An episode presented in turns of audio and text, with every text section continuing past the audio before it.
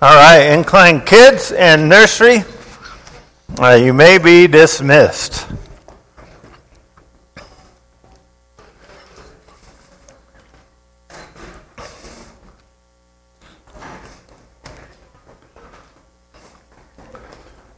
There we go, the mass exodus.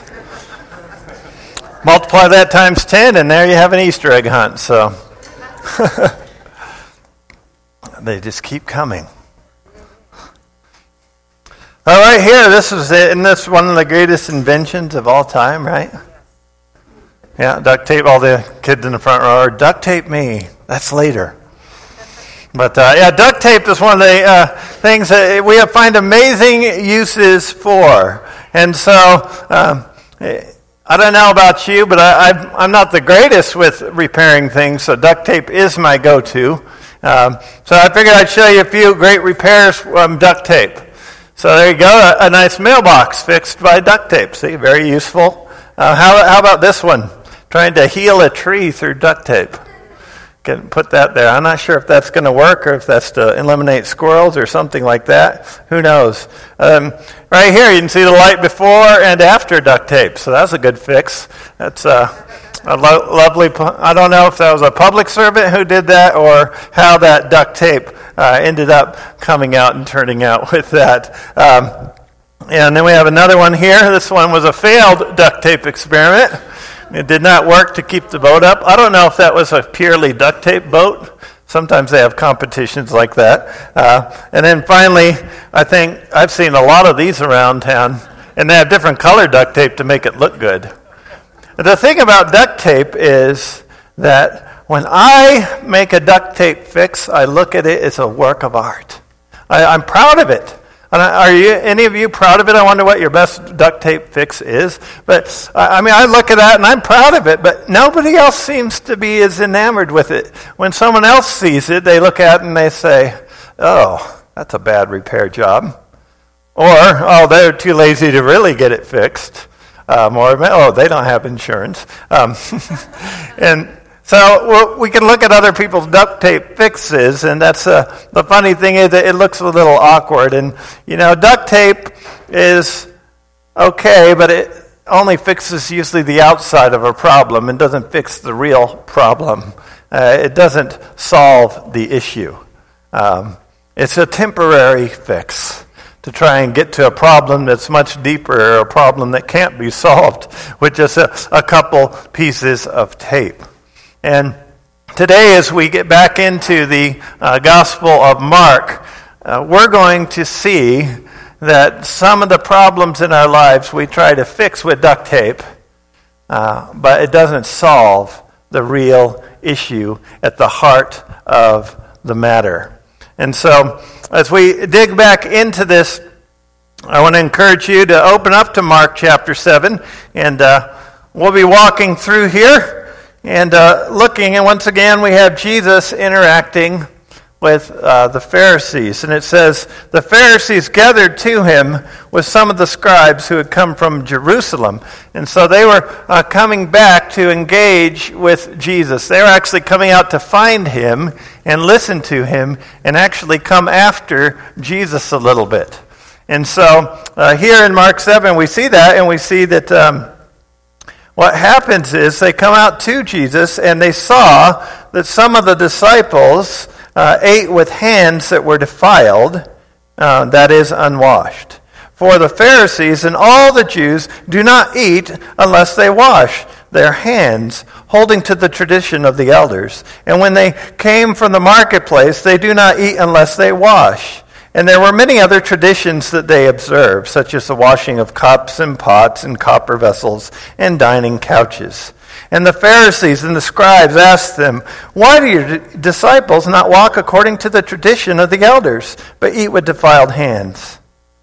And so immediately they're coming after Jesus. They're, they're looking at him and criticizing what he's doing with uh, their uh, traditions and laws. And you know, a lot of times I, I think we need to stop and sympathize because the, these scribes and Pharisees, they're the religious leaders. Um, their goal is to connect people with God. And remember, they had access to the scrolls. Most of them could read and write, but not everybody in that society or culture could. And so people were really dependent on them to know how to relate to God. And, and I think their hearts started out right. They, they started to look and say, you know, maybe it, we make it easier if we set up this rule that's a little bit beyond God's rule to, that way, we make sure we don't break God's rule about eating unclean food or, or, or uh, working on the Sabbath. And they began to set up, and I'm thankful they did call them what they are traditions. Uh, traditions to help them. Originally, I believe, or I have the hope that they were to help them to connect with God, back in relationship with God. And yet, over time, as they began to add thing after thing, it became a very complex system of expectations. And they almost became, many of them, as we're going to see, set apart from it. And they became more of the judge and the jury and the county inspector driving around and looking at everybody to see who's breaking the law, who's not breaking their commandments. And they got way off base. And so, as they walked through this, um, I, they began to use what I would call uh, a little bit of spiritual duct tape. they were trying to make the outside look good, but eventually these rules and traditions that they put into place, that they weren't really fixing the heart issue, the real issue going on. And they just began to strip off piece after piece and, and begin to place it on. And well, as we saw in, earlier in Mark, and you'll see throughout, one of their greatest areas they put duct tape on was the Sabbath. They just put a strip on and said, well, don't walk through a field. Then they tear off another strip. Uh, make sure that you're not spitting on the ground. You could be cultivating, and all of these ridiculous rules and laws. And uh, wash your hands three, four, ten times. Watch the couch that you sit on. That way, nothing is unclean when you eat. And so they began to put these rules into place. But what does Jesus do? well, here's what Jesus does Jesus comes and he replies, and he says to them, Well did Isaiah prophesy of you hypocrites. Whew. He didn't cut any words there, did he? He said, The people honor me with their lips, but their heart is far from me. In vain do they worship me, teaching as doctrine the commandments of men. So he's saying, You're claiming that you're speaking for me. You're teaching my rules, my laws, and you're, saying, and you're adding to what I've already told you, what I've given you clearly in the scriptures in the Old Testament writings. And so he says, You leave the commandment of God and you hold to the tradition of men. And then he said to them, You have a fine way of replacing the commandment of God in order to establish your tradition. So not only were they adding to it, but over time they replaced what God said with their own interpretation and rules. He said, I told you to honor your father and your mother, and whoever reviles father or mother must surely die. But you say, if a man tells his father or mother, whatever you would have gained from me now is Corban or excuse that is uh, given to God, then you no longer permit them to do anything for his mother or father. In other words, they put in a rule to get money from people so that uh, they, the people would say, Well, I have no money left to take care of my mother and father like I'm supposed to. They need help. And the Pharisees had set up a rule before that to get the money for themselves. They had lost track of what God had wanted them to do.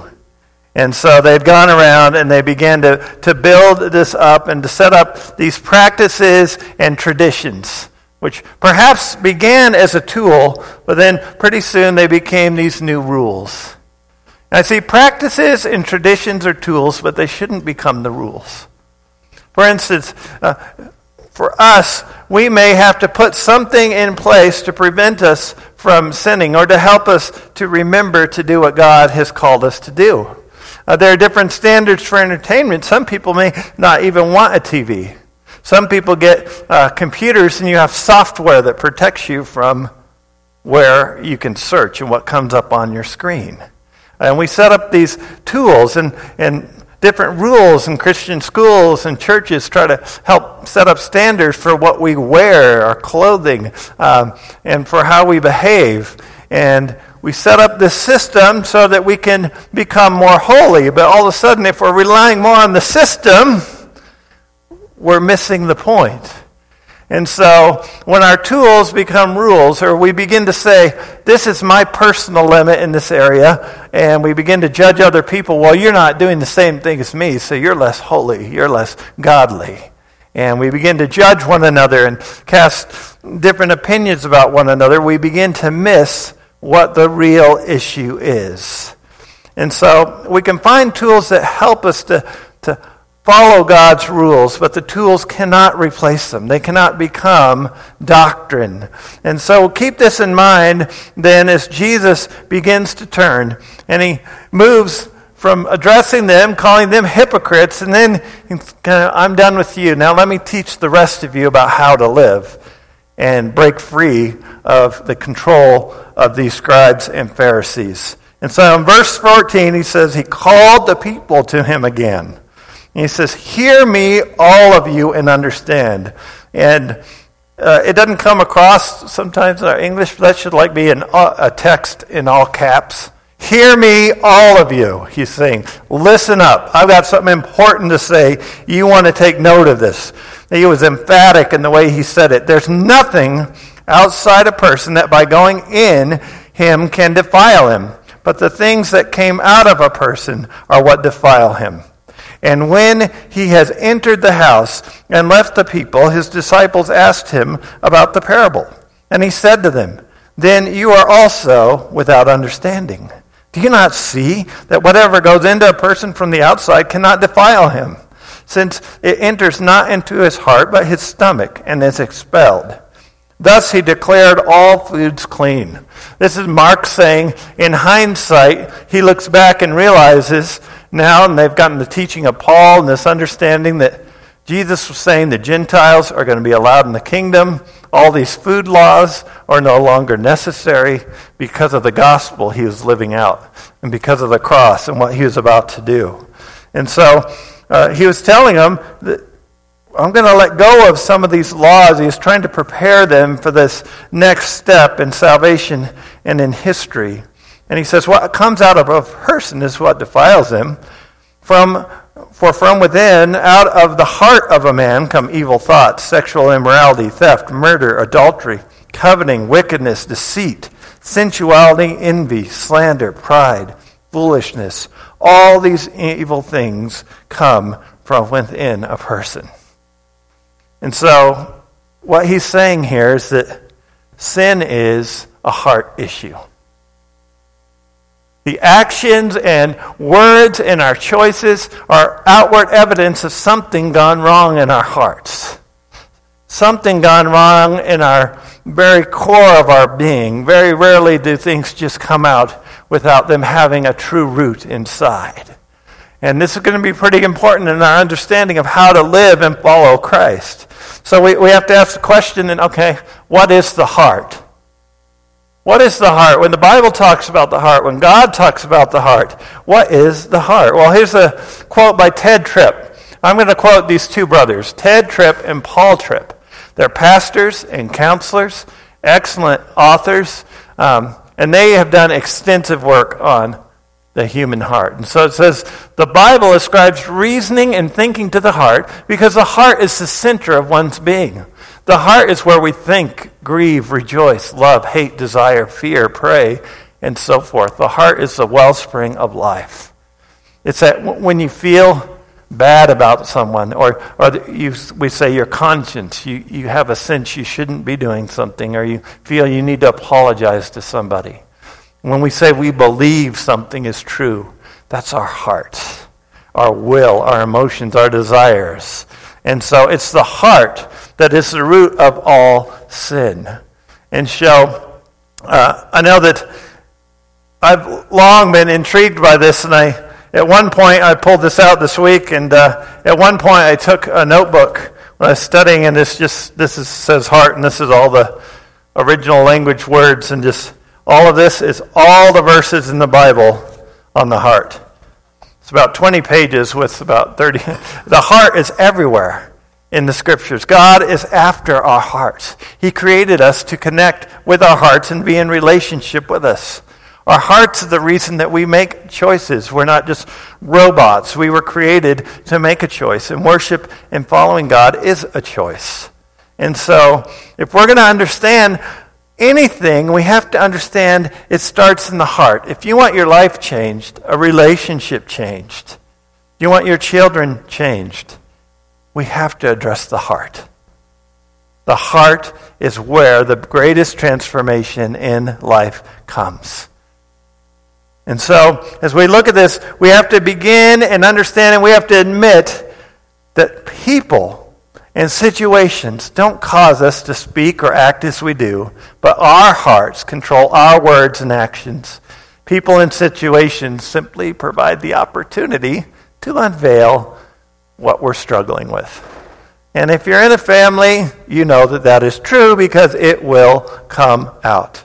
I like um, the way that the uh, late C.S. Lewis, the author of um, The Lion, the Witch, and the Wardrobe, put it when he was talking about the heart. He says, He that but looketh on a plate of ham and eggs to lust after it has already committed breakfast in his heart. So just remember that. That is how it begins. And uh, James talks about, the Bible talks about, it begins in our heart with desires that go against what the Lord has. And so, uh, as we look at this, we have to say, the heart condition we see here in this passage is Jesus is trying to lay out the good news of the gospel, and he's comparing it to religion. And religion is just anything that we do to try and earn God's favor. And we have to understand this. Religion uh, says you need to act this way, you need to follow these rules, you need to work to earn God's favor. And religion really is saying, I'm going to put duct tape over all of this to hope I'm presentable to God and usable. And that maybe someday I hope I'm good enough. And then it turns from I hope I'm good enough to I'm better than them. I can meet more of these rules than they can, so I must be fine. And we begin to judge other people. You can be a follower of Christ and have religious tendencies. Uh, or you can be a part of a religion and be trying to earn your way. But only Christianity, only following Jesus Christ says that you are saved by grace through faith, not of your own works. And it's, we believe the Holy Spirit, when you trust in Jesus Christ, He comes in your life and He deals with heart issues and sin issues. And you can begin to see and overcome the root of sins. And when we follow Jesus and we read the Bible and try to respond to it out of love, we're not trying to earn our way or prove we're better than anyone else. It's out of love. Understanding that we're going to celebrate Easter and that there's a great price paid for us. And when we understand that, our response to Jesus, he says, I know those who love me as those who follow me and obey my commandments. We do it out of uh, attitude of gratitude towards what the Lord has done for us. And so Jesus is trying to teach them the law was always designed to expose the sinfulness in our hearts, to expose that struggle we have against the holiness of God, to show us the areas that we need to work on. And he set up this whole system of sacrifices and celebrations and payments for sin to say that sin has a cost. There's a consequence to sin. Sin needs to be dealt with and paid for. And there's a constant flow of sacrifices because there's never enough that be, could be given. As soon as you left, there's another opportunity to sin. And he's trying to show them you need something better. You need a better sacrifice. And as we're going to see next week, we'll even talk about Jesus begins to turn the table and start to give them a hint that he's the one who's going to die and be the ultimate and final sacrifice for sins and give that payment so that um, no longer do they have to struggle uh, with a law that they can never fully fulfill. No matter how many rules or traditions they add to it, they're always going to fall short. And God was showing them, and the purpose was always to draw their hearts back to Him. And yet, they continually missed the point.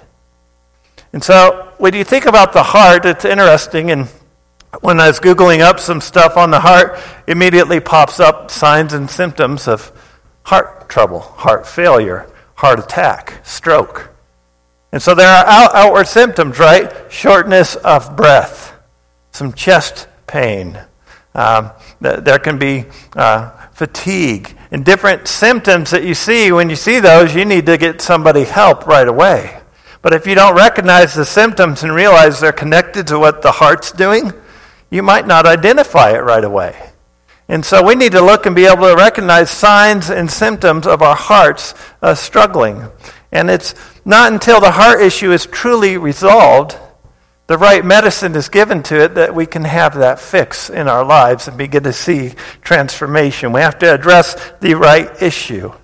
And so it starts with a willingness to move beyond the action to the root of the issue in our own hearts. Um, Elyse Fitzpatrick, another author that I love that writes about this, says, I wish I hated my own sin as much as I hate everybody else's. It begins with this understanding of, man, I want to get rid of some of this stuff in my life. I want to see my life truly changed. And when we understand the gospel and that we are saved by grace through faith, we understand that real change is available. Uh, Paul Tripp, uh, Tedd Tripp's brother, says that grace exposes the deepest issues of your heart, but then it always points you to the cross, which covers everything that has been exposed. And idols aren't stone statues, they're thoughts, desires, and longings that cause us to worship other things in place of the one true God. They steal our heart affections. So it's not just the bad actions that we do, it's when we pursue and our focus is on uh, money or position or what other people think of us. And they begin to draw our hearts from worshiping the Lord and living our lives, as we say here, open handed, doing everything for God's glory. And so, how do we begin to address these uh, heart issues and, and begin to uh, find to the root? Well, the first thing is you want to identify the heart issue. It's not a yes or no thing. It's, it's saying, Lord, what is it that caused me to do this? I just got really angry and I yelled. Yelling was the thing that came out. But what was at the heart of that? What was I angry about? Was I jealous about somebody? Uh, was I envious? Uh, was it that I was inconvenienced and it's my pride, that, my comfort that got in the way? Well, identify that issue. And then it's repent and believe the gospel. And we say that it's, it's just acknowledging, we know we're forgiven in Christ, but it's acknowledging what we're struggling with. And God is faithful and just, and He comes alongside us when we acknowledge it and helps us to change it. And then we recover and pursue. And the idea of recover and pursue is so well captured uh, in the scriptures. And um, it's captured over in uh, the book of uh, Colossians as well. And uh, as we look in Colossians, we can see that um, it says what we are supposed to be uh, putting on and putting off um, the Lord. And it says, just like the list here at the end of um, Mark, where it says pain, uh, sinfulness, lust, desire, deceitfulness. It says, put on then the things of the Lord, and whatever is true, whatever is pure, whatever is noble, whatever is trustworthy, think of such things. And we're supposed to be, as believers, not only do we take the, the sin and deal with it, but we're to replace it with uh, the fruit of the Spirit, with God's work in our life. And we say recover because we're recovering the image of God in our lives. You were created as a child of God. And when sin entered the world, it, marred that. As we follow Christ, more and more of his identity and his beauty shine through us as we pursue him. And and we just repeat this process until Jesus comes again. Now, the gospel message is a message that saves us. It might be a message you need to listen to today that brings us to know Jesus Christ personally.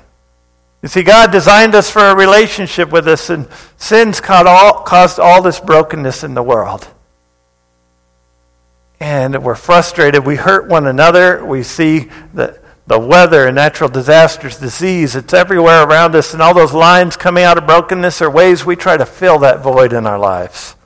And yet, God came, Jesus came, that's the gospel, Jesus came and he lived a perfect life, died on the cross, and rose again. And if we repent and believe in him, then we're saved. But a lot of times we finish there. We'd say, we're followers of Christ. We're going to heaven. Tickets punched. That's true. But this gospel message applies throughout our entire life. We have to return to the cross and understand and continue to grow to be more and more like Christ because he's left us here on a mission to show others who Jesus is. And so the gospel, the truth of who Jesus is, it happened in the past and it impacts our future, but it's something that can change our daily lives as well as we understand it. So, uh, I want to get even more practical as we, we look at this. What does it look like to identify these things? Well, let's say that I, I'm really realizing I'm complaining a lot, and that comes from a heart that's very uh, self centered. Well, what's the heart issue there?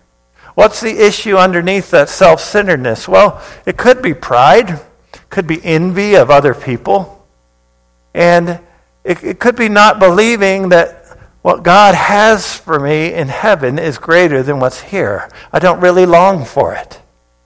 And what do I need to do? Well, what do I need to put on? I need to love the Lord with all my heart, and I need to begin loving my neighbors myself. If I'm self centered, one of the best things we can do is serve one another, isn't it? And love our neighbor. Uh, that's one example. Another example could be uh, anger, uh, words, lashing out. It could be because of foolishness. Um, it could be a, because of a, a lack of trust in others. Or maybe we've deceived our own hearts on what we feel we deserve. I deserve this, and I'm angry because I didn't get it. Well, we need to understand the forgiveness available through Jesus Christ. We need to understand that what reconciliation is. Sometimes our anger is the inability to forgive others as we have been forgiven. And so, as we go through this process of identifying where these things come from, we can replace false belief with God's truth. Maybe you're just struggling with your self confidence or who you are in Christ. And you're wondering about that. You need to read the Bible and you realize, I am a child of God. I am forgiven. I have a whole list of these statements. I am his son or daughter. I have an inheritance. I am loved. I am a beautiful creation designed by God. See, all behavior is linked to the attitudes of the heart. And so, one of the biggest areas that I've learned this in this morning, and since a lot of us have kids or have had kids, is that we often like to duct tape our kids. And it's, duct taping is the easiest way of parenting there is. And here's how it looks for me sometimes.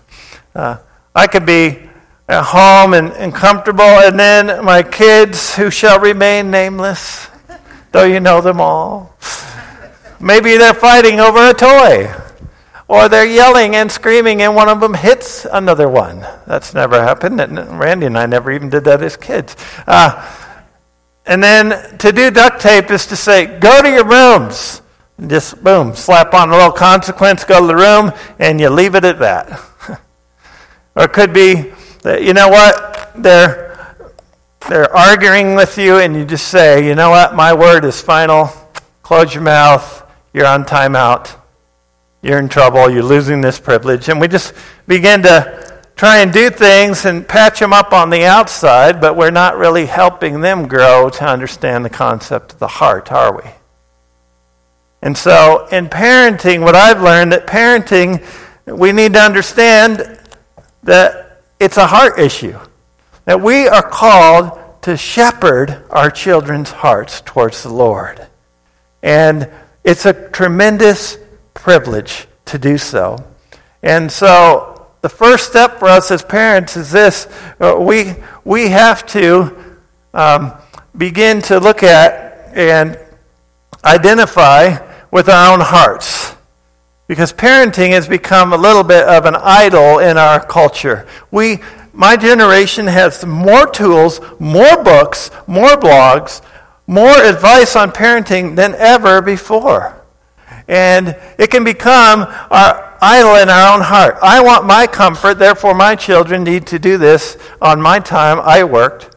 And it could be that we feel we worked hard, we deserve peace and quiet, we deserve respect. And that results in anger and frustration when that doesn't happen. And then it could also be that we feel we deserve that respect, and you see, respect is a good thing.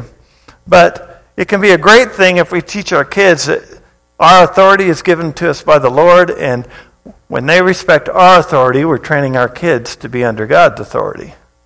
But when it's all about me and my authority, I can get offended pretty easily because I want to be king of the hill.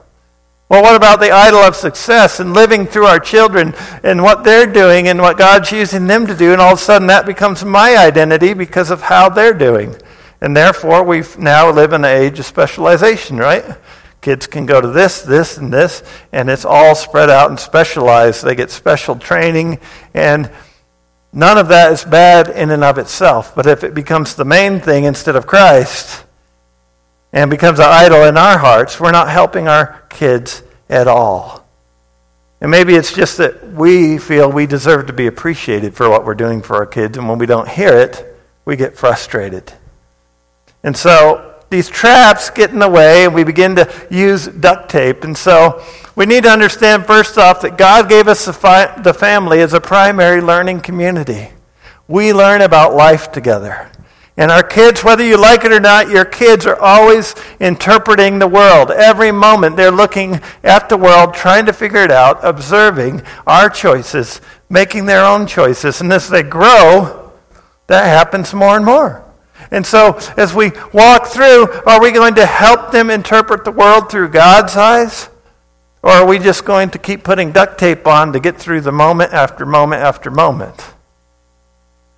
And so, what I want to encourage you with uh, I mean, I could do 10 weeks on this because I have to preach it to myself every week. It's a hard thing to do, but it's also a passion I have. And we need to have questions and conversations. And in the long run, for your kids, that's more vital than consequences in your comfort. See, a child is younger, they need those boundaries and clear consequences for behaviors. And yet we have to have time where we say, you know what? The reason you guys weren't sharing is because of what's going on in your heart. You, you really were envious of that, weren't you? You really didn't want that toy until he picked it up. we begin to have these heart conversations, and instead of just yes and no, we begin to help them to see there's something else going on in there. Uh, there's anger beneath there. There's jealousy. There's envy. And we begin to talk, and they begin to understand oh, I've got these things in my heart that I feel, and God can help me address them. And they say, you know what? I'm so thankful that Jesus didn't do that to me whenever I messed up. Well, aren't you thankful we have a God who died for us so that we don't have to deal with that and so he can help us with that issue? We can begin to talk to them. And as they get older, and as we're learning, we're entering the teen years now. Well, one year in, and got another teenager this summer. And uh, teenage, it's about conversation, and it's that old saying with the soap: it's lather, rinse, repeat. You'll have the same conversations over and over, but the whole idea is to shape a heart and begin to talk. And part of it is admitting and saying, you know what? Um, uh, was it one of my younger kids the other week? One day I came home, I was tired, I had meetings, and I was like, you guys, you're too loud. You're playing, didn't it? Go, you're on timeout. And then one of them said, Dad, yesterday we did the exact same thing and we didn't get in trouble. What changed? Me. It's about my mood and about what I needed in the moment. And part of that's fair, but really, for them, from their perspective, they're like, I don't even know the boundary anymore. Because yesterday you said this was fine and you were loud with us. Oh, yeah, that's right. And so we begin to understand and that we need to address their heart. And there are more we can say about this, but I just want to get your minds to thinking about parenting from this perspective and about asking open ended questions. And so, what did you do? Let them say it. Why did you do it? What's the heart issue involved, or what emotion is involved, is another way of saying it. Um, uh, What about the gospel are you not believing? This is for if you're an adult or a teen. Uh, what are you not believing? If you are envious and jealous, are you not believing that Christ has something better for us in heaven? Or if you're working for approval or you're trying to get um, with um, your own identity, or you're, you're saying, I need to do this, I need to show up and do this, this, and this to get God's approval. I need to be in church this much, I have to dress this way, and we put on all these rules. We're saying, well, the gospel really wasn't enough. That Jesus didn't accomplish everything, I have to finish the job for him. And then, as believers, we don't just stop doing a behavior, we replace it with something godly in our lives. A lot of times we say, well, I can just stop that sin. Well, that's great, but God wants you to grow in kindness, faithfulness, gentleness, and love. Pursue it. And so these are just some questions I put together and other resources that you can begin to ask yourself so that you're not ending up putting duct tape on all of these things. You see, because life is embedded with, I call them God moments, opportunities. And instead of inconveniences, you don't do it every time, but you begin to say, you know what, I am here to grow, to become more like Christ. And sometimes you need to say, we need to stop and have a deeper conversation about this. And you do need consequences and rules within the structure of your home. And even in your own lives, there are natural consequences. But we want to take these God moments to have conversations about why we believe what we do, about the reality that I struggle to follow Christ. It's not always easy to deal when the Holy Spirit reveals struggles in my heart. And so, I want you to, in thinking of all this, sometimes it can be, feel a little bit guilty, but I want you to understand this God is strong enough to save your children, no matter what you do. That's how great Jesus Christ is. That's why we're celebrating Easter. And the cross is strong enough to overcome anything you struggle with. Paul Tripp says the cross guarantees that even in your darkest moment, God will never turn in disgust and walk away. No matter what heart condition you're in. There's no rebellion, no weakness, no foolishness, no evil of the heart that the cross can't and hasn't defeated and that grace cannot transform in your lives. There's not one issue down there that God hasn't seen and that the cross doesn't have the remedy for. That's the power of Jesus Christ. It's the power in our lives. Power, that's the real power in parenting. It's pointing them to the cross. There have been times I've had to look and I say, you know what? I can't solve that issue for you. I don't have the answer, but Jesus does. You can talk to Jesus. I'm glad you came to me, but let me point you to your Heavenly Father. And we need to do that with one another. Sometimes we get caught up in life and it's like, God's got this covered. You can make it through this. That's why we're here in community. Sometimes we need to hear that from other people. We say, I can't overcome this. Yeah, you can, and we're here to help you. We're not here to judge you. We're here to come alongside you and say, Yeah, I'm messed up too. Now, Jesus called them hypocrites, and I say, Hey, you want to come? I lead a bunch of hypocrites in church. Come and join us every Sunday. Because at our heart, we are, but the difference is are we pursuing change and are we allowing God to address things, not whether we're perfect or not. It's how we look at other people with humility and understand that. And so I want us to be encouraged this morning that um, when we let Jesus deal with the root, you're going to find more joy and produce sweeter fruit in your life. Remember, joy is not a feeling, Although sometimes it is. Joy is a perspective on life that says nothing can touch me because I'm a child of God. It says, even though I'm hurting and I'm struggling, I have hope, a living hope beyond this circumstance because of what Jesus has done.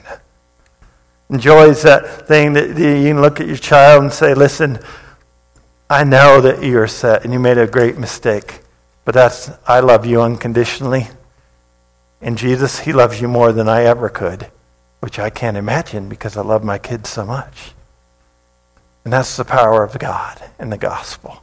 That's the power of community and growing and seeing our lives change because your life actually can change. It's not a moment, it's a process over time. But that's what God wants to do. he wants to go and slowly, all of us have duct tape all over us. Now, being the age and day we live in, I and having a good wife, I decided not to duct tape one of the kids and then remove it because I thought that'd be a cool illustration.